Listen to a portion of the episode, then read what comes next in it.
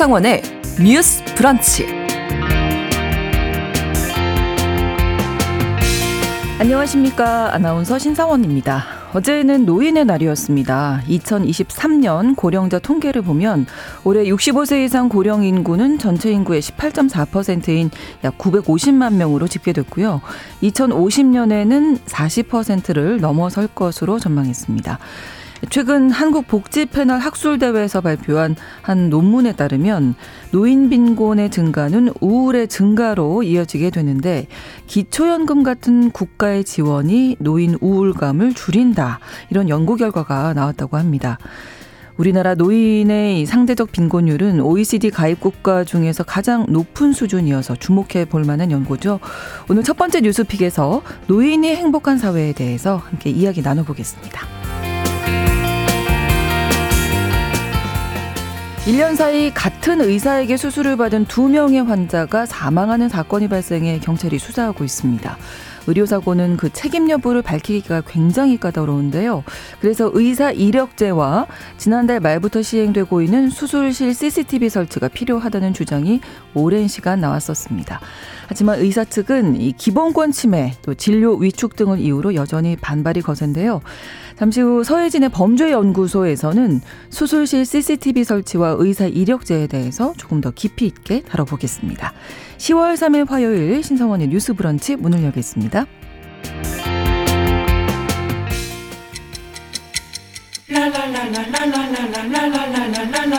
듣고 공감하고 진단합니다. 우리 사회를 바라보는 새로운 시선. 신성원의 뉴스 브런치 뉴스픽. 뉴스브런치 청취자 여러분과 함께 소통하며 만들어 가겠습니다. 유튜브 통해서 실시간으로 보실 수 있고요. 여러분의 의견 기다립니다. 짧은 문자 50원, 긴 문자 100원이 드는 샵 9730, 우물정 9730번으로 참여하실 수 있고 또 라디오와 콩 앱으로도 많은 의견 보내주시기 바랍니다. 화요일의 뉴스픽은 한겨레신문 박다해 기자, 조성실 시사평론가 두 분과 함께하겠습니다. 어서 오세요. 네, 안녕하세요. 네, 명절 잘 보내셨나요? 네. 자, 두 분은 어떻게 좀 보내셨습니까? 이제 오늘이 마지막 날이네요. 6일이 굉장히 길 거라고 생각했는데 금방 지나네요. 시간을 다시 돌려주시면 다시 시작해볼까요? 네.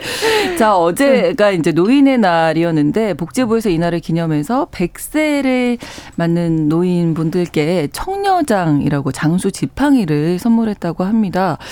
장수의 상징이라고 할 수 있는 이 100세 이상 노인이 크게 증가했다고요? 네. 저도 통계를 보고 조금 놀랐어요. 생각보다 훨씬 많으셔서 올해 그 말씀하신 그 장수와 건강을 상징하는 지팡이 이제 청려장을 선물 받으시는 분들이 총 2,623명이에요. 근데 남성 노인이 이제 550분, 그다음에 여성 노인이 2,073분 해가지고 2,000명이 넘으셨는데 이게 거의 한 저희가 이게 그 100세를 맞으시는 노인분들이 1,000명을 처음 넘은 게 2012년이거든요. 네. 2012년에 1,201명이 100세를 맞이를 하셔가지고 그때 처음으로 1,000명을 넘었구나 했는데 거의 이제 10년 만에 2배가 넘은 셈이죠. 꽤 많이 늘고 계시고 그만큼 이제 평균 수명이 꽤 많이 늘어났다라는 걸 좀 보여주는 것 같고 사실 100세 이상 노인분들이 많이 계신다는 건 그만큼 사실 그 모수 노인분들도 많이 그 수가 늘어나셨다는 거거든요. 그래서 보통 우리가 노인을 고려할 때 이거는 뭐 개인의 그 주관에 따라 다르긴 하지만 국가가 일단 정책적으로 분류를 할 때 노인 기준을 65살로 잡고 있어요. 65살? 네. 그래서 65살 이상의 그 인구가 얼마나 되냐라고 봤을 때 내년이면 이제 1,000만 명이 넘을 거라고 예상을 하시거든요. 이제 올해까지가 900만 명 정도 되는 수였고 근데 이제 내년이면은 아마 1,000만 명을 넘을 것이다. 그래서 본격적으로 정말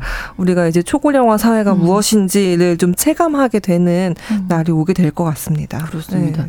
그래서 이제 수가 늘어난 만큼 많은 분들이 좀 행복하게 보내셔야 할 텐데 그렇지 않다는 지표가 계속 나오고 있어서 좀 안타까운데요. 좀 소개를 해 주실까요? 네. 우리 가장 대표적인 노인과 관련된 그 부정적인 지표는 노인 빈곤율이라고 네. 할 수 있습니다. 그래서 중위소득 기준으로 중위소득 미만의 소득을 이제 가처분 소득으로 가지고 있는 경우를 분류하는데 네. 단연 뭐 다른 곳에서도 많이 들으셨겠지만 OECD 1위로 이제 압도적인 높은 수치를 자랑하고 있고요. 부정적인 네. 의미에서요. 네. 그리고 오늘 소개해드릴 자료는 이제 자살률에 관련한 통계인데요. 이제 통계청이나 혹은 보건복지부에서 나오는 자살 관련된 이제 통계들을 보면 네. 연평균 3,500명 정도, 좀 줄어들었을 때는 한 3,200명, 300명 수준이고요. 많을 때는 3,600명 가까운 수치가 연평균으로 스스로 생을 마감하고 있다. 네. 네, 그래서 조금 더 자세히 살펴보면 하루 평균 거의 뭐 10명 정도가 스스로 생을 마감하고 이 중에 60대는 10만 명 중에 33.7명 정도의 자살률을 보입니다. 네. 70대는 46.2명이고요. 80세 이상으로 넘어서면 67.4명으로 뛰게 되거든요. 확 늘어나네요. 네. 근데 이제 이 수치만 보면 이렇게 크게 와닿지 않으실 수도 있는데 이거를 우리가 OECD 평균과 되게 많이 비교를 하잖아요. 그렇죠. 근데 60대 평균은 아까 말씀드렸을 때 33.7명이라고 말씀드렸는데 OECD 기준으로는 15.2명입니다. 네. 그리고 2배 넘는 거죠. 근데 80세 이상이 아까 67.4명이었거든요. 네네. 근데 OECD 평균은 21.5명이니까 3배를 넘어서는 수치예요. 네, 그래서 이게 우리나라 다음이 이제 2위가 리투아니아 정도 되는데요. 60대가 29.8명, 그리고 슬로베니아 같은 경우에는 70대가 35.2명이어서 우리와 비교했을 때도 단연 압도적으로 높은 차이를 보이면서 1위를 나타내고 있다. 그래서 그 이면에 어떤 영향이 있는 것인가에 대한 여러 종합적인 분석 연구 결과들이 나오고 있습니다. 네. 이제 크게는 뭐 정서적인 외로움 이런 부분들도 꼽히고 있고 또 우리가 주목할 것은 국가적으로 정책적인 대비가 필요한 부분이니까요. 그렇죠. 경제적인 소득 수준 혹은 자산과 그다음에 가처분 소득에 따라서 노인의 정서적 만족도나 또 자살률에도 영향을 미친다라는 결과들이 나오면서 네. 이것을 우리가 국가 정책적으로 어떻게 보완하고 대비할 것인가에 대해서 많은 에너지를 쏟아야 할 때로 보입니다. 네, 일하는 분들이 많으시잖아요. 네, 네. 은퇴 이후에도. 그 점도 좀 짚어봐야 될 것 같아요. 사실 일자리 자체는 긍정적인 면이 분명히 있거든요. 그렇죠. 왜냐면은 노인분들이 어떤 시간을 보내실 때 일자리가 있으신 분들이 없으신 분들보다는 조금 더 정신 건강이 건강하다는 그런 결과도 있어서 네. 근데 이제 이게 양면적인 거죠. 과연 그 일자리를 가진 노인분들의 일자리가 어떤 형태인지를 그렇죠. 들여다봐야 되는 문제인데 네. 안타깝게도 이제 사실 우리나라에서는 이게 정말 우리가 노인분들이 자신의 어떤 그 생활 여건과 그 노동 여건에 맞게 할 수 있는 그런 노동 일자리라기보다는 네. 강요된 노동이라고 해요. 이게 어쩔 수 없이 내가 정말 생계를 위해서 해야 되는데 대부분 저임금, 비정규직 이제 놓여 있는 경우가 많고 그러다 보니 이제 사실 65살 이상 고령자의 고용률이 네. 지난해 기준 36.2%거든요. 근데 이것도 참 안타깝게 OECD 기준 1위에 달하는 네, 수치예요. 그래서 네. 이게 정말 긍정적인 일자리면 좋겠지만 사실 그런 경우는 거의 없고 그럼 이런 일들이 왜 발생하냐라고 보면은 너무 잘 아시다시피 우리가 은퇴하는 연령과 어떤 그런 국민연금 같은 걸 수급하는 그 연령의 그 갭이 있어요. 차이가 있어요. 네, 네. 몇 년 정도가 있죠. 그렇습니다. 네. 그래서 약간 통계청을 기준으로 보면은 사실 지난해 조사를 한 거 보니까 이제 남성분들 같은 경우는 평균 51세에 그만두세요. 여성분들은 평균 47세. 당시에 내가 가장 오랫동안 근무한 일자리를 그만뒀다라고 답을 하세요. 근데 일단 사실 지금 국민연금 그 수급 개시 연령은 65살이거든요. 그렇죠. 그러면 10몇 년 이상을 일단 소득 없이 내가 그동안 어쨌든 어떤 저축을 해온 걸로 버텨야 하는데 사실 이거를 사실 충족할 수 있는 분들이 과연 얼마나 될 그렇죠. 것이냐라는 문제가 있고 그러다 보니까 내가 기존에 일하던 어떤 일자리보다는 훨씬 질이 낮은 일자리로 들어가시게 되는 거예요. 그래서 사실 경비원 분들도 네. 그렇고 뭐 예를 들어 어떤 청소하시는 청소 노동자 분들 뭐 요양보호사 분들 대부분 연령이 굉장히 높은 분들이 계신 걸 알 수가 있고요. 그리고 이제 사실 이 문제가 국민연금을 또 모두가 받으면은 사실 모르겠어요. 그러면은 그 받는다는 보장이 있으면 어떤 일자리를 좀 견딜 수 있는 어떤 여력이 생길 수 있는지는 모르겠는데 사실 아까 말씀하신 대로 사실 이 공적 저희가 공적 그 연금망이 낮다 보니까 네. 국민연금을 모두가 받는 것도 아니에요. 그렇죠. 모두가 받는 것도 아니고 거의 한 47%대가 우리가 수급을 하고 있거든요. 그러다 보니까 사실 연금과 상관없이 일단 나는 계속해서 죽을 때까지 일자리를 계속 전전할 수밖에 없는 그런 상황인데 사실 연세가 드시면 드실수록 내가 고용될 수 있는 자리는 적어지고 예, 그러다 보니까 그렇죠. 계속 빈곤에 좀 힘들어하시는 악순환이 벌어지는 그런 상황입니다. 네. 네. 흥미로운 연구가 하나 나왔는데 기초연금 같은 국가의 금전 지원이 노인의 우울감을 줄여준다. 라는 건데 이거 또 어떤 얘기인지 좀 설명해 주시죠. 네. 그래서 한국복지패널 학술대회에서 노인의 다차원적 빈곤이 우울에 영향을 미친다. 그리고 국가의 금전 지원이 우울을 줄인다라는 기조의 발표가 나오게 됐는데요. 네. 이제 기초연금이나 기초보장급여 같은 국가가 금전 지원을 하는 서비스들이 있습니다. 그런 경우에 노인의 우울감을 줄인다. 근데 이제 상대적으로 자녀에게 용돈을 받게 되는 경우들도 있긴 하잖아요. 그렇죠. 그것과 비교했을 때도 같은 비용 대비 국가적 보장이 노인의 우울감을 효과적으로 줄여준다라는 이제 인사이트를 주는 결과가 통찰력을 가진 결과가 나와서 좀 주목을 받았습니다. 네. 근데 이제 앞서 기자님께서 얘기해 주신 것처럼 우리가 연금 수령자 비율이 2022년 5월 기준으로 했을 때 55세부터 80세까지 보면 2명 중에 1명 정도가 연금을 받기는 받거든요. 네. 그런데 월 평균 연금 수령액이 69만 원입니다.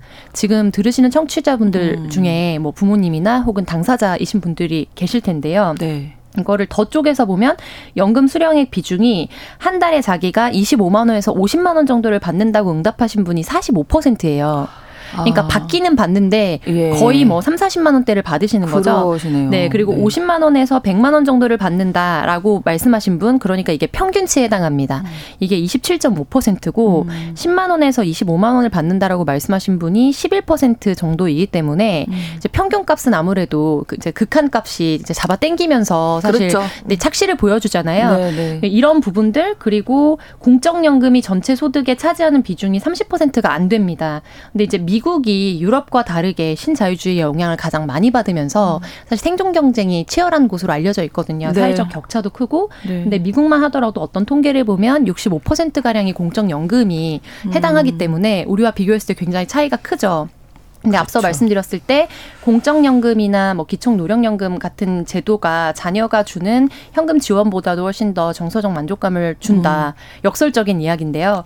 그런 연구 결과가 나왔지만 오히려 2011년도와 20년을 비교해봤을 때 네. 65세 이상의 노인 소득 중에 자녀에게 받는 용돈의 비중이 얼마냐라고 보면 약 10%였던 2011년에 비해서 10년이 지난 2020년 자료는 5.6% 정도로 떨어졌습니다. 근데 이거는 우리가 서두에 이야기했던 이제 100세 인구가 늘어난 것과도 영향이 있는데요. 이 베이비부머 세대를 앞뒤로 한 이 세대들이 자녀 세대는 취업이 안 돼서 어렵고요. 어렵죠. 아직도 독립하지 않은 세대들이 많습니다. 에이. 그런데 본인이 부양해야 될 이제 부모 세대는 평균 이제 수명이 늘어나면서 요양원에 대한 어떤 이런 여러 가지 우리가 또 보장이 잘 안 되어 있기 때문에 부담 비율이 여전히 더 예상됐던 것보다 훨씬 더 커졌거든요. 네. 그래서 그런 가운데 낀 세대로서 사실 여러 그렇죠. 가지 이제 생존의 문제를 겪고 있다. 이렇게 네. 보시면 될 것 같습니다. 네, 박다해 기자님.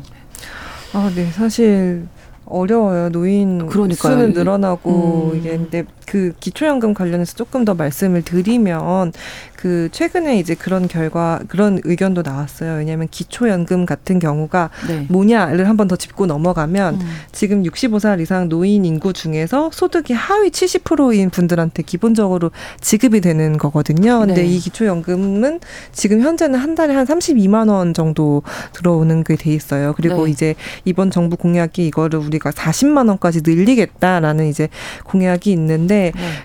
최근에 이제 우리 이제 그 기초연금을 기본적으로 똑같이 하위 70%면 똑같이 다 이렇게 주지 말고 네. 그 소득 하위 70% 중에서도 이제 그 어떤 소득 격차에 따라서 좀 이걸 차등 지급을 하자라는 이제 의견이 나왔어요. 이게 네. 최근에도 이제 보도가 된 게 이제 그 KDI죠. 그래서 KDI에서 이제 어떤 연구 결과 한국개발연구원에서 연구 결과를 이제 기초연금을 그 보유 재산에 따라 차등 지급을 하자라는 의견이 나왔는데 근데 사실 이런 비슷한 논의가 처음 나온 건 아니긴 해요. 왜냐면은 사실 너무 잘 아시겠지만 우리가 국민연금 개편 논의를 올해 계속하고 있었고, 그 올해 4월에도 그 국회에서 이제 국민연금 개혁 특위를 하면서 거기 이제 연구진으로 참여하신 분들이 이제 아, 우리 지금 현재 소득 하위 70%에 지급하는 기초연금을 조금 더 나눠서 정말 이 소득 하위 정말 40%에 계신 분들한테는 조금 더 주자라는 얘기가 계속 나와 있었고, 그렇게 해서 어떤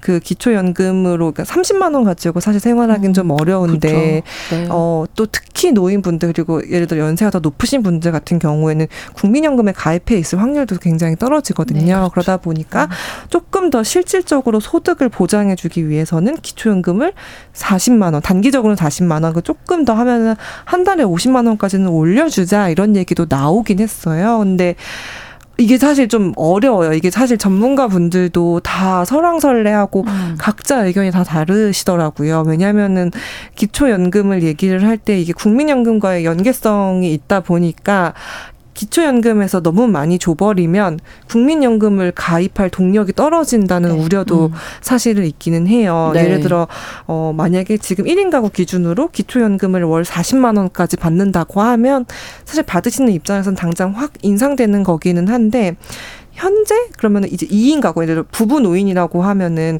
두 분이 계시면은 매달 64만 원을 기초연금으로 받으실 수 있거든요. 네. 근데 만약에 국민연금 보험료를 10년 이상 내신 분 부부가 계시면 네. 그분들은 사실 근데 국민연금으로 월 평균 55만 원을 받으세요. 네. 그럼 기초연금액이 국민연금보다 훨씬 많은 거잖아요. 그러면은 국민연금은 내가 10년 동안 돈도 내는 굳이. 거고, 네, 그죠. 네. 했는데 받는 거는 기초연금보다 적으면 굳이 국민연금 가입할 이유가 없어지고, 그럼 우리가 늘 얘기하는 국민연금 재정 문제가 다시 떠오를 수 있기 때문에 그렇죠, 네.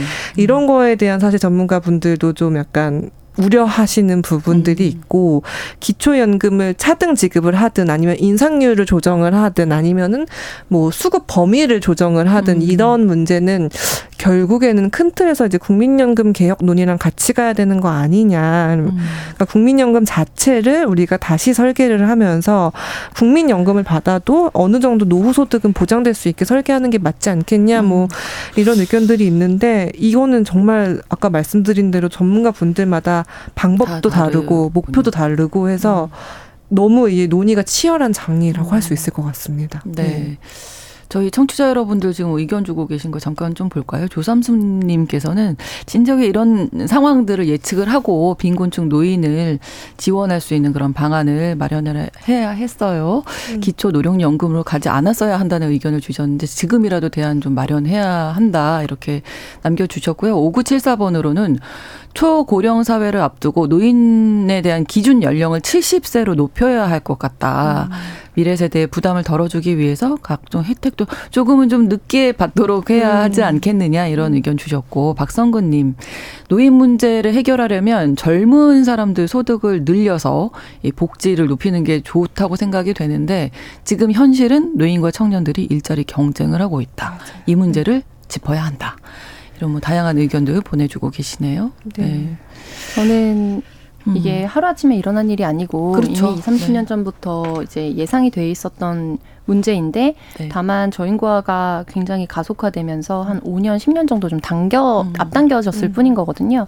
그래서 우리 정치가 과연 이것과 관련해서 무슨 일을 했는가에 대해서 굉장히 분개하는 마음이 계속해서 있고요. 네. 그리고 이제 국회에서 많은 일을 하는 것처럼 보이지만 결국 국회의원 당사자를 여러 계층과 또 사회적 배경이 다양한 사람들로 채워야 된다라고 이야기를 하는 것은 이런 여러 가지 자기 당사자성을 더 강하게 갖고 있거나 몰입되어 있는 한두 명이 있으면 정책이 그래도 조금 지지부진해 보이지만 네. 변화하기 때문입니다. 그런데 이와 관련해서 저는 지금이라도 우리가 이제 정말 그 아주 가열차게 논의를 하고 개편을 해야 된다라고 생각하는 거는 간호간병과 관련된 부분이거든요. 아, 근데 왜냐하면 지금 이 베이비부머 세대들이 자녀가 그래도 여러 명인 경우가 많이 있기 때문에 네. 그런 부분에서 예를 들면 4자녀다 5자녀다 하면 그중에 생활빈곤 자녀들이 있다고 빼도 한 3-4명 정도가 이제 노인부양과 관련된 요양원 비용들을 이제 납부하고 계실 겁니다. 네네. 네, 아니면은 형제 중에 한두 명이 뭐 돌아가면서 부모님을 그렇죠. 부양한다든지. 네네. 그런데 이 세대가 이제 부양을 받을 세대가 10년 뒤에 될 거거든요. 맞아요.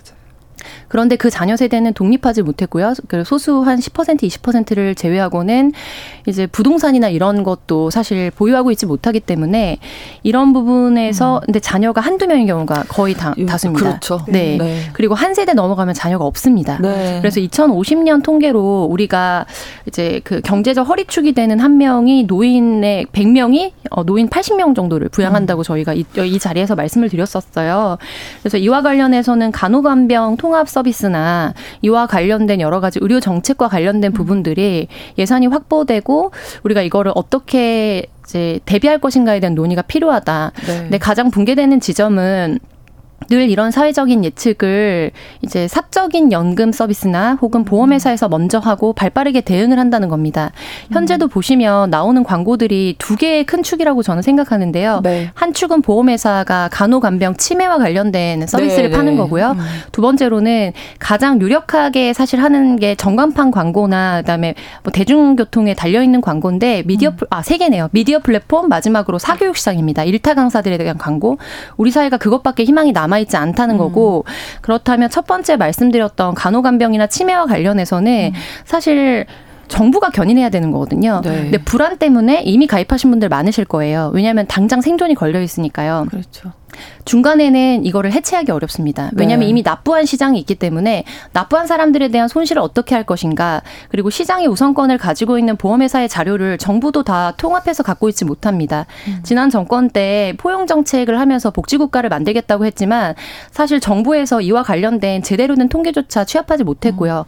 가늠치로 통계를 잡았을 때 우리가 소득대체로 봤을 때 북유럽에 정말 뭐 비등할 정도로 중간에 해약을 많이 해서 손실이 많아서 그렇지 가계부담, 실손보험비라든지 여러 가지 보험부담료를 보면 네. 사실 우리가 공적연금 플러스 사적연금이나 사적보험에 넣고 있는 비용이 이제 웬만큼 공적연금으로 소득대체가 되는 나라보다 더 많을 수도 있다라는 뭐 자료들이 있었거든요. 네. 굉장히 흥분했는데 이와 관련해서 이제 국회가 사실은 이것과 관련해서 네. 굉장히 동력을 가지고 추동을 해야 한다. 그렇지 않으면 지금 뭐 미국의 셧다운과는 정말 비교할 수 없을 정도의 네. 우리나라의 위기가 네, 찾아올 것이라는 것에 대해서 굉장히 뭐 저도 당사자이기도 하고요. 부모를 부양해야 되는 어떤 부담감이나 이런 부분들에서 조금 한 10년, 20년 가면 우리의 문제 그리고 자녀에게 부담이 될까 봐 굉장히 공포스럽거든요. 맞아요. 네. 네. 네. 특히 네. 치매 같은 경우는 이제는 사회적 문제로 봐야 한다. 맞습니다. 이런 얘기들 많이 나온 지는 오래됐고요. 그래서 그렇죠. 간호간병, 돌봄 문제 얘기를 해 주셨고 박다해 기자님은 어떤 부분? 사실 문제는 많죠. 저도 사실 근데 간호간병이 가장 큰 그렇죠. 관심사이기는 한데 왜냐하면 우리가 평균 수명이 늘어났지만 우리가 건강하게 살다 죽으면은 바랄 거 없겠지만 맞아요. 그렇지가 않잖아요. 그러고 말씀하신 대로 사실 간호간병 통합 서비스 얘기가 나온 지가 꽤 됐는데 그게 확대가 되기는 지금 어려운 상황이고 사실 어제 제가 노인의 날에 그 대통령 메시지를 보고 좀 깜짝 놀라긴 했거든요. 왜 이런 날에서까지 굳이 공산 세력을 언급했어야 했나라는 약간 의문이 좀 들면서 물론 이제 여당 대변인은 이제 뭐 일자리 103만 개를 뭐 늘리겠다라는 어떤 이런 공약을 내놓기도 했는데 뭐 일자리도 당연히 필요하고 근데 사실 기본적으로 국가가 어떤 이런 앞서 저희가 말씀드린 대로 그러니까 미국보다도 더 못한 이 보장 체계를 가지고 있는 이 공적연금망에 대한 손질을 먼저 좀 보완을 해야 될 것 같고요. 네. 저는 그 간호간병 문제도 사실 조금 많이 심각하다고 생각을 합니다. 왜냐하면은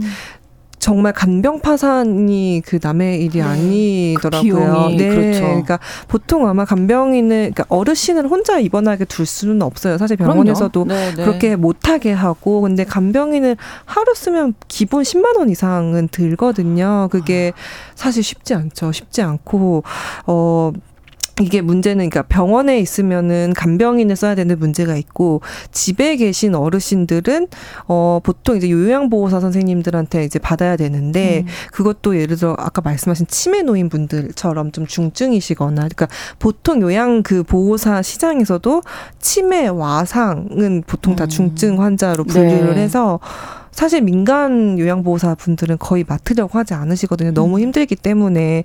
그래서 이거를 메워주는 곳이 사실 그런 역할을 하라고 만든 게 사회서비스원이었어요. 이런 민간 시장에서 그 돌봄을 받지 못하는 분들에게는 그 공적 돌봄망이 작동을 해서 이분들을 모시게 해달라라는 거였는데 그것도 예산이 다 삭감이 됐습니다.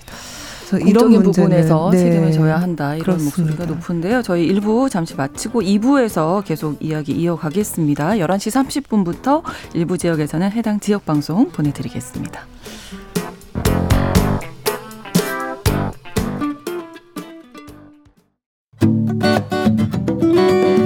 여러분은 지금 KBS 1라디오 신성원의 뉴스 브런치를 함께하고 계십니다.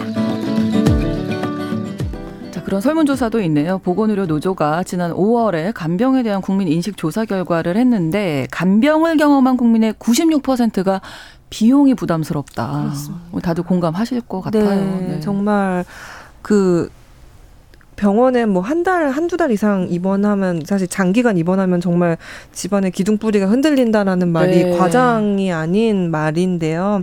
사실 뭐 어제 그 여당 대표가 이렇게 얘기는 했어요. 김기현 대표가 예를 들어 그러니까 무엇보다 뭐 100세 시대를 맞아서 뭐 어르신들께서 편안하고 건강하게 사시도록 의료 복지 요양 시스템을 강화하고 관련 예산을 확대하겠다라고 말은 했어요. 그러면 이제 사실 그거를 정말 지킬 것인가를 좀 저희가 지켜봐야 될 것 같습니다. 일단은 내년도 예산에서는 사회서비스원 예산 같은 것도 다 삭감이 된 됐고. 상태고 네.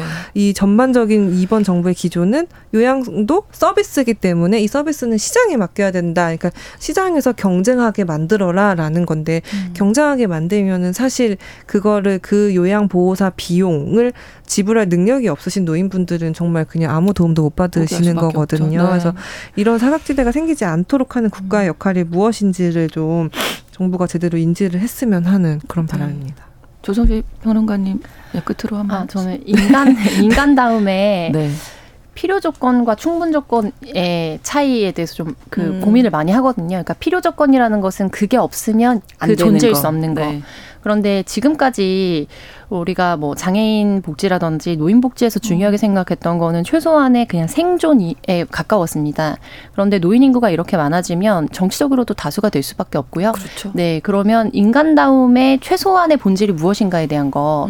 근데 이제 10년 뒤, 20년 뒤에 대한민국의 미래가 3명 중에 1명이 요양원에 피요양자로 있고 그다음에 거기에 요양보호사가 있고 네. 그다음에 소수의 청년들이 있는 형태를 그릴 수밖에 없는 지금 통계치를 가지고 있거든요. 이와 관련해서 정치권에서도 이제 사회복지 영역을 어떤 관점에서 바라보고 사회복지에서 제공해줘야 되는 인간다움의 필요 조건이 무엇인가에 대한 논의를 해야 한다라는 그런 담론에 대한 이야기를 드리고 싶습니다. 네. 자, 첫 번째 뉴스픽 노인의 날 관련 이제 통계조사 말씀드리면서 여러 가지 문제 생각해봤습니다. 다음 두 번째 뉴스픽은 연휴가 이번에 좀 길었는데 좀 외로웠을 수 있었을 청년들에 대한 이야기 나눠봅니다. 자립준비 청년에 대한 이야기인데요. 자립준비 청년이 어떤 청년들인지 먼저 좀 설명해 주시죠. 박다해 기자님. 네, 올해 KBS에서 한 그 자립준비 청년 프로그램도 저도 좀 재밌게 봤는데, 그 자립준비 청년 뭐 낯서실 수도 있다고 네. 생각을 해요. 근데 이분들이 어떤 분들이냐 보면, 보통 이제 뭐 부모가 이혼하시거나 혹은 뭐 사망하시거나 해서 부모님이 안 계신 경우, 아니면은 뭐 이제 불가피하게 어떤 미혼모나 비혼모가 네. 있는 경우, 뭐 아니면 뭐 가정폭력이나 이제 뭐 부모의 학대 등 문제가 있어서 어쨌든 네. 원가정에서 자라지 못하고 뭐 아동 양육 시설, 뭐 위탁 가정, 뭐 아니면 이제 우리가 보통 그룹홈이라고 부르는데 그런 공동생활 가정에서 이제 생활하다가 네. 이 친구들이 사실 만 18살이 되면 이 보호가 종료가 되거든요. 그러면 어쨌든 시설을 나와야 돼요. 그래서 조금 이걸 연장하는 원해도 연장을 해도 만 24살이면은 이게 다 종료가 되거든요. 그래서 보호가 종료되면은 어쨌든 그 순간부터 시설을 나와서 내가 홀로 자립을 해야 되는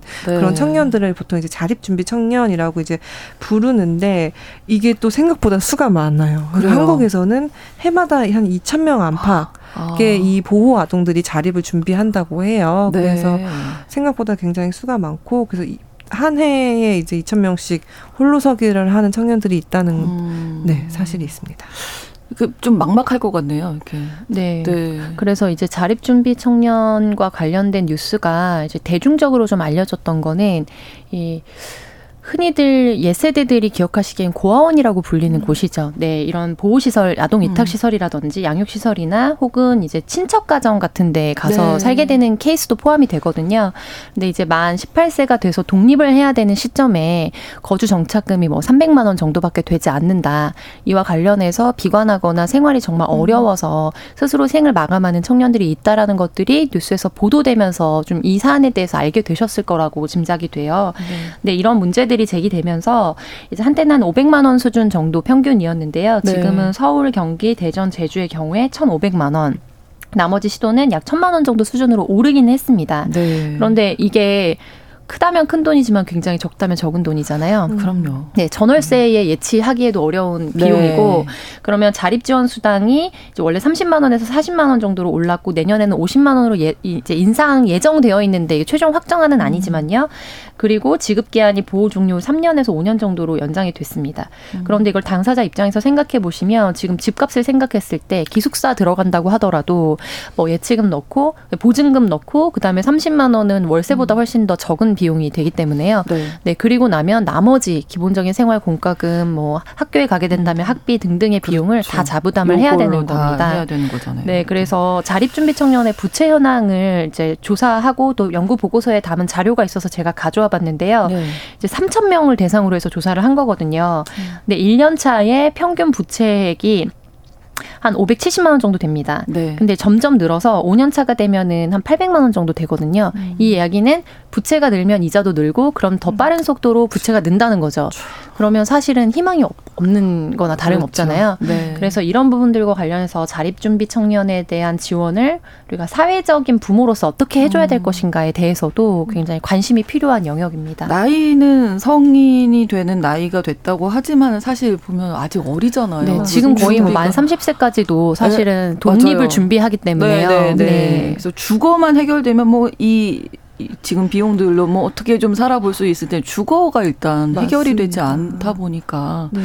어떤 부분에서 가장 어려워할까요? 말씀하신 대로 주거 문제에 어려움 네. 많이 겪고요. 또 하나는 금융 같은 문제. 그러니까 예를 들어 한꺼번에 목돈을 원래 지원금을 네. 받게 되면 그러니까 이걸 그러니까 차분히 이제 뭐 나에 맞춰서 계획대로 쓴다기보다는 실제로는 내가 난생 처음 만져보는 목돈이니까 내가 몇 년 동안 사고 싶었던 거를 이제 산다거나 막 이렇게 네. 써버리는 경우도 있다고 해요. 그래서 네. 사실 정부도 처음엔 이제 목돈으로 주던 거를 좀 1차, 2차 나눠서 너희가 계획을 세운 대로 실제로 지출을 했는지를 보고 그다음에 또 그다음 지원금을 주겠다 뭐 이런 식으로 지급 방식을 바꾸겠다라고도 밝혔는데 네. 그런 일반적인 금융에 대한 지식, 뭐 예금, 적금을 뿐만 아니라 해서 금융에 대한 지식이 모자란 점, 뭐 부족한 점 이거에 대해 좀 고민을 털어놓는 경우도 있고 네. 사실 이거 말고도 기본적으로 일단은 그러니까 고립에 대한 그런 외로움을 그렇죠. 느끼는 경우가 있는 것 같아요. 그러니까 네.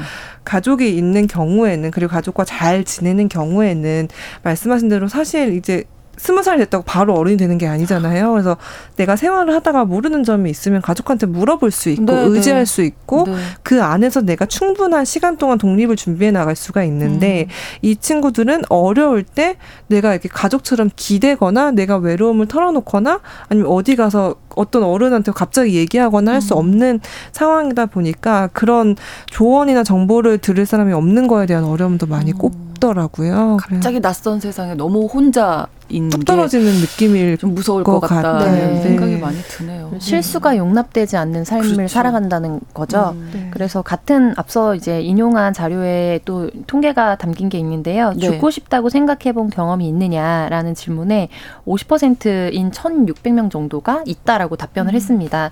그럼 왜 죽고 싶다고 생각했느냐라고 물었을 때 가장 큰 이제 응답은 경제적인 문제였어요. 34% 정도가 해당했고요. 가정생활의 문제 때문에 더 많이 이제 자살을 생각할 거라고 생각하시는데 오히려 그거는 한 20% 수준이어서 경제적으로 생존이 어려운 문제라든지 네. 그리고 앞서 말씀하신 이제 의미 있는 어른으로서 이런 부분에 대해서 컨설팅을 같이 해줄 수 있는 이제 사람이 없다는 거 이런 여러 가지 종합적인 문제들이 큰 어려움인 것으로 보입니다. 실제로 목숨을 끊는 맞습니다. 안타까운 사건도 저희가 뉴스를 통해서 많이 네. 또 보게 됐고요. 네. 네, 맞습니다. 사실 그 말씀하신 대로 이런 정착에 어려움을 겪다가 그러니까 극단적 선택을 하는 경우가 주기적으로 사례가 보도가 되고 있고 네. 그래서 지자체도 관심을 좀 기울이는 것 같아요. 사실 서울시만 해도 내년에 한 2천만 원 정도로 지원금을 더 올린다고도 하고 이런 멘토단도 좀 출범을 한다고 하거든요. 그래서 조금 더 이게 실질적인 도움이 됐으면 하는 바람이고 실제로 영국 같은 경우도 이런 담당 보호 종료 아동을 담당하는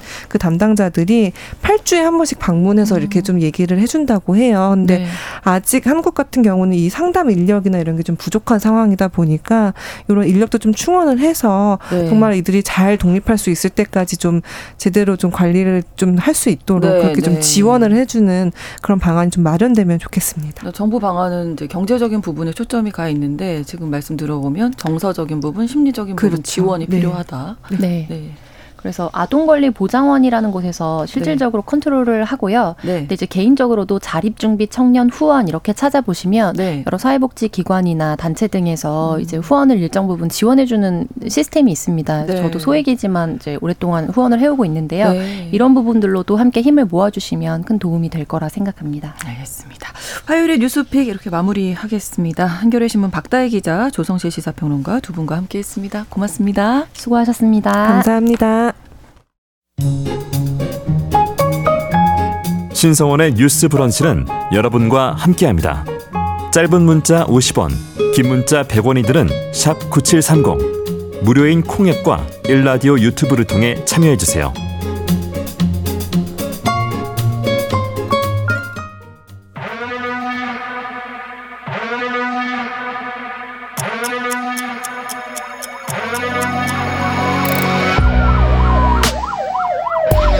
범죄를 통해 우리 사회의 이면을 살펴본다. 뉴스 브런치 서혜진의 범죄연구소. 우리 사회에서 벌어지는 범죄를 통해 세상의 이면을 살펴보고 또 더 나은 사회로 가기 위해서 연구해보겠습니다. 서혜진의 범죄연구소 서혜진 변호사와 함께합니다. 어서 오세요. 네, 안녕하세요. 자, 오늘은 또 어떤 이야기 나눠볼까요? 오늘은 의료 과실, 의료 사고에 대해서 좀 알아보려고 합니다. 네, 의료 사고, 사고가 발생했을 때. 네. 예를 들면 환자 입장에서는 그 인과관계를 입증하기가 맞아요. 정말 쉽지 않잖아요. 다들 아실 거예요. 그게 얼마나 어려운지. 네. 저도 변호사지만 사실 정말 어려운 소송 중에 하나가 바로 이제 의료 소송이고 네. 또 경찰이나 검찰 수사기관 입장에서도 의료 사고를 어떻게 범죄화해서 네. 처벌할지 그 수사하는 것도 사실 정말 어렵고 너무 전문적인 네, 분야다 보니까 왜냐하면 일단 차트나 이런 걸 일반 사람들이 읽을 수가 없잖아요. 네. 그래서 그런 것도 되게 어렵습니다. 그래서 최근에도 항상 이런 기사는 보도가 돼요. 네. 의사가 수술하다가 환자가 사망했다 이런 게 그러니까요. 잊을만 하면 또 기사화되는데 최근에도 대구에서 50대 남성이 척추 수술을 받다가 상태가 악화돼서 대학병원으로 이송됐지만 이틀 뒤에 숨진 사건에 대해서 네. 유족들이 이 의료진의 대처가 잘못됐다라고 주장하면서 경찰에 이제 업무상 과실치사로 고발을 했습니다. 그런데 네.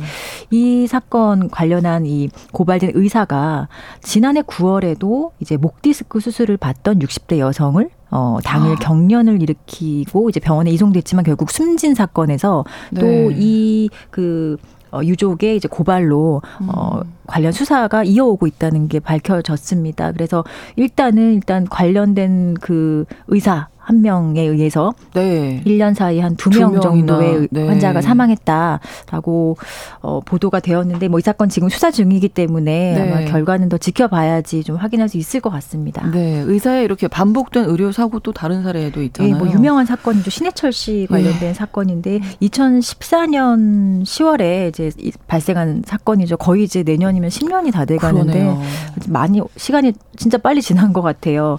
네. 예, 2014년 10월에 이제 신해철 씨가 위밴드 수술을 이제 받았다가 열흘 뒤에 심낭 천공 이런 것 때문에 사망했다라고 이제 알려져 있고, 근데 이 사건에서 이 신해철 씨의 그 수술을 집도했던 의사가 네. 이 신해철 씨 사건의 전후해서 유사한 사건에서도 이미 이런 과실로 형사처벌된 것이 이제 밝혀져서 참 한 명의 의사가 이렇게 많은 환자들 관련한 소송이나 네. 아니면 그 형사 사건이 있었다는 게 사실 많은 사람들이 놀라. 올라섰을 거예요. 그렇죠. 사건의 추이를 보면 2014년 10월에 이미 신해철 씨 사건이 이제 발생을 했고 네. 이 사건은 2018년 5월에 업무상 과실치사로 징역 1년의 실형을 받았습니다. 네. 확정을 받았고 보통 이제 업무상 그 의사들이 이런 의료 사고를 내서 업무상 과실치상이나 과실치사 이런 걸로 이제 기소가 돼서 재판을 받게 되면요. 네. 판결이 확정이 돼도 그 노역은 하지 않는 금고형을 많이 이제 선고를 해요. 네. 징역과 금고가 다른 게 이제 징역형은 수감되면서 노역도 해야 되는 건데 그렇죠. 금고는 이제 그냥 신체의 자유만 제한하고 노역을 강제하지 않는 형벌인데 이 사건은 사실 업무상 과실치사 외에도 다른 혐의도 있어서 그리고 그 이전에 어떤 이력도 좀 좋지 않게 봐서 징역 1년에 실형이 선고가 된 사건인데요. 네. 그 이전에도 보면 2014년에 60대 남성이 유사하게 이 의사에게 수술을 받다가 사망을 했습니다. 그리고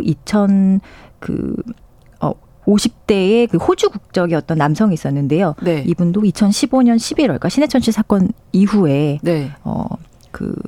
수술을 하고 40여일 만에 숨지게 한 혐의가 있어서 네. 이 사건 관련해서도 금고 1년 2개월을 이제 선고를 받았어요. 그러니까 이 신해철 씨 사건 전후에서도 이미 3건이 있었는데 반복적으로 이렇게 했던 거죠. 그러면 의사 면허 취소되는 거죠. 실형 선고되면. 이 정도 되면 면허 취소가 사실은 되는데 네. 보통 재교부가 돼요. 재교부가 되는데 한 3년 정도가 일단 재교부에 제한하는 기간인데 보통은 다 2015년 이전에는 거의 100% 재교부를 해줬다고 합니다. 근데 지금은 그 선이 한 80% 정도로 줄었다고 얘기를 하지만 그 일반 우리 환자나 우리 국민들의 입장에서 볼 때는 가는데요. 네, 그리고 사실 이렇게 그 이 사건은 업무상 과실치상이잖아요. 과실치사상인데 네. 이게 의료 행위 관련해서 일어난 범죄이기 때문에 그렇죠. 사실 이런 것들은 지금 의료법상으로 반드시 그 어떤 그 면허 취소의 대상 범죄도 아니에요.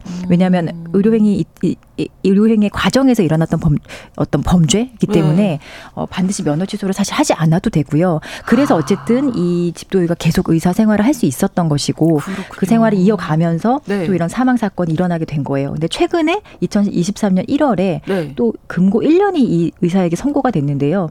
이건 2014년 7월에 있었던 사건인데 사실 오랫동안 소송이 진행이 되고 수사도 진행이 된 것 같아요. 그러니까 2014년 7월에 60대 남성 환자의 심부정맥 혈전을 제거하는 수술 도중에 혈관을 찢어지게 해서 결국 사망에 이르게 하였거든요. 그래서 이게 수사가 좀 길게 이어지다가 21년 11월이 되어서야 재판에 넘겨지게 되었고 네. 최근 1월에 이제 금고 1년의 1심 판결이 선고가 된 거예요.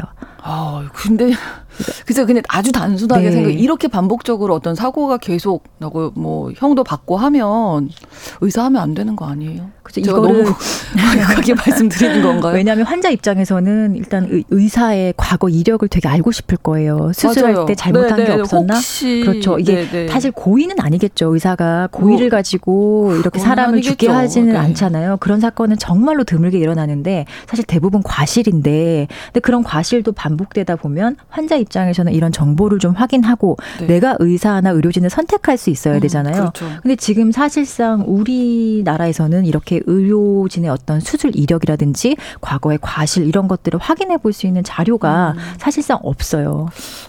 그래서 병원의 이름을 바꾸거나 뭐 서울에서 있었는데 알 수가 없는 거죠. 여기서 접고 다른 지역으로 옮겨가서 병원을 열고 하면 사실 알 수가 없는 거죠. 그렇군요. 근데 수술 이후에 이렇게 문제가 생긴다든지 뭐 사망에 이르렀다든지 할 때 이제 환자나 유족 입장에서는 이게 밝히기가 어려운 그렇죠. 거잖아요. 네.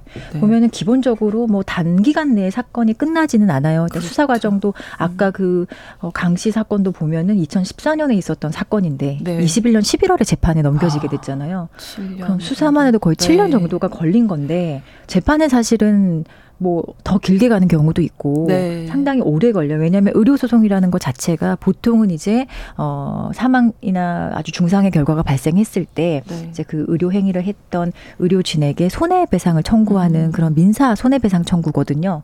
근데 이 민사소송에서는 사실은 원칙적으로 소송을 제기하는 그러니까 네. 환자죠. 피해자나 원고가 그 의료진이 어떤 과실을 의료 과정에서 행했고 그 과실 때문에 내가 이런 손해가 발생했다.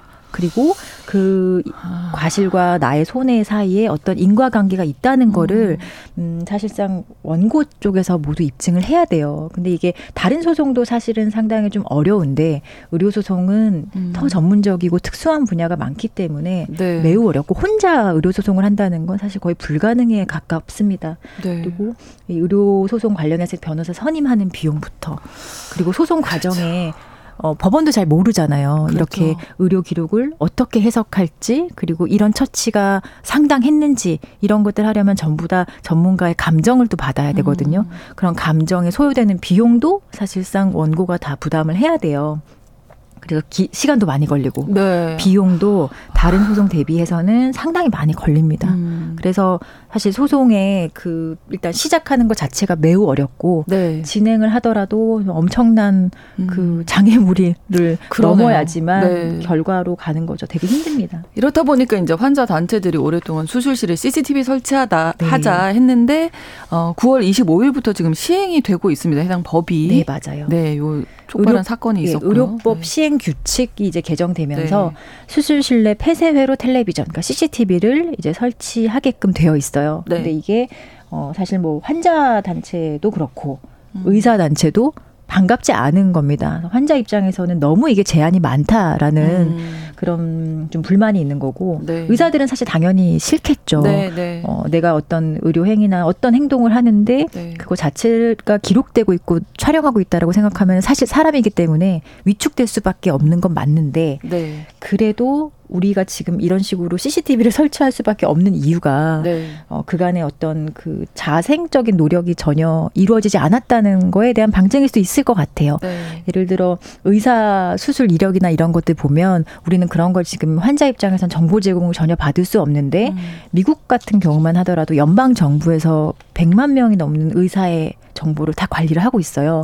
닥터인포라는 사이트에 들어가면 네.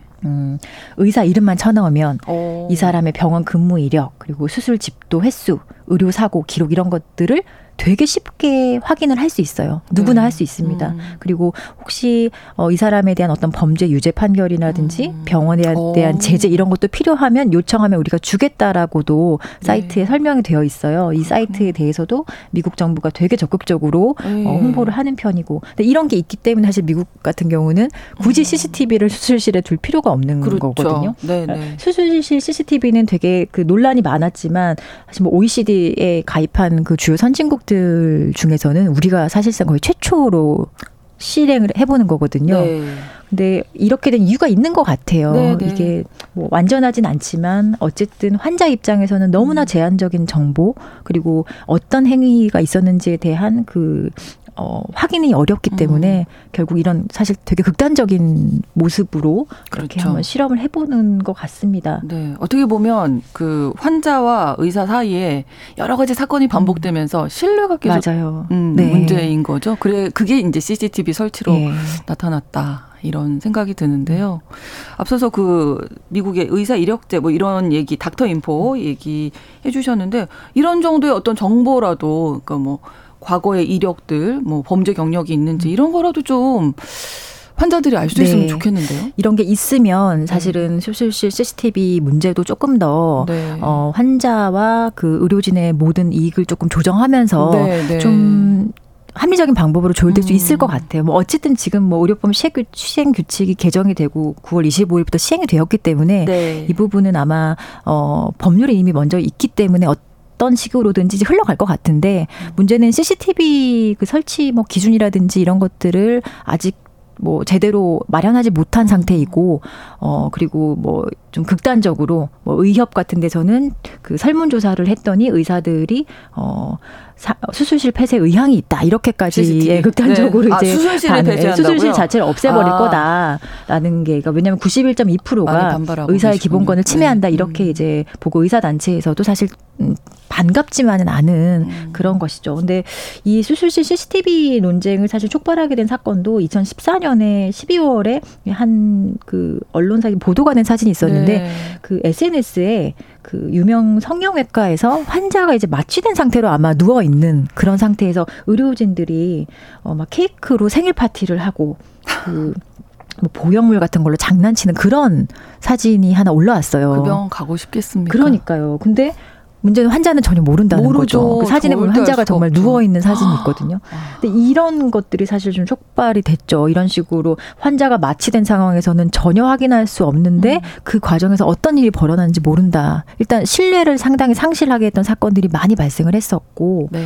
또 대리수술 문제도 또 있었죠. 네, 의사가 내가 확인한 의사가 아니라 다른 사람, 심지어 의사 자격도 없는 네. 사람이 수술하는 그런 문제가 있었기 때문에 결국에 이 CCTV 설치까지 오게 된 것이 아닐까라는 생각이 듭니다. 네, 신뢰를 회복하는 어떤 네. 대책이 대안이 마련이 돼야 할 것 같습니다. 서혜진의 범죄연구소 오늘 수술실 CCTV와 의사 이력제에 대해서 알아봤습니다. 서혜진 변호사와 함께했어요. 고맙습니다. 네, 감사합니다. 신해철의 내 마음의 깊은 곳에 넣어 들려드리면서 신성원의 뉴스 브런치 화요일 순서 마치겠습니다. 내일 11시 5분에 다시 오겠습니다. 고맙습니다.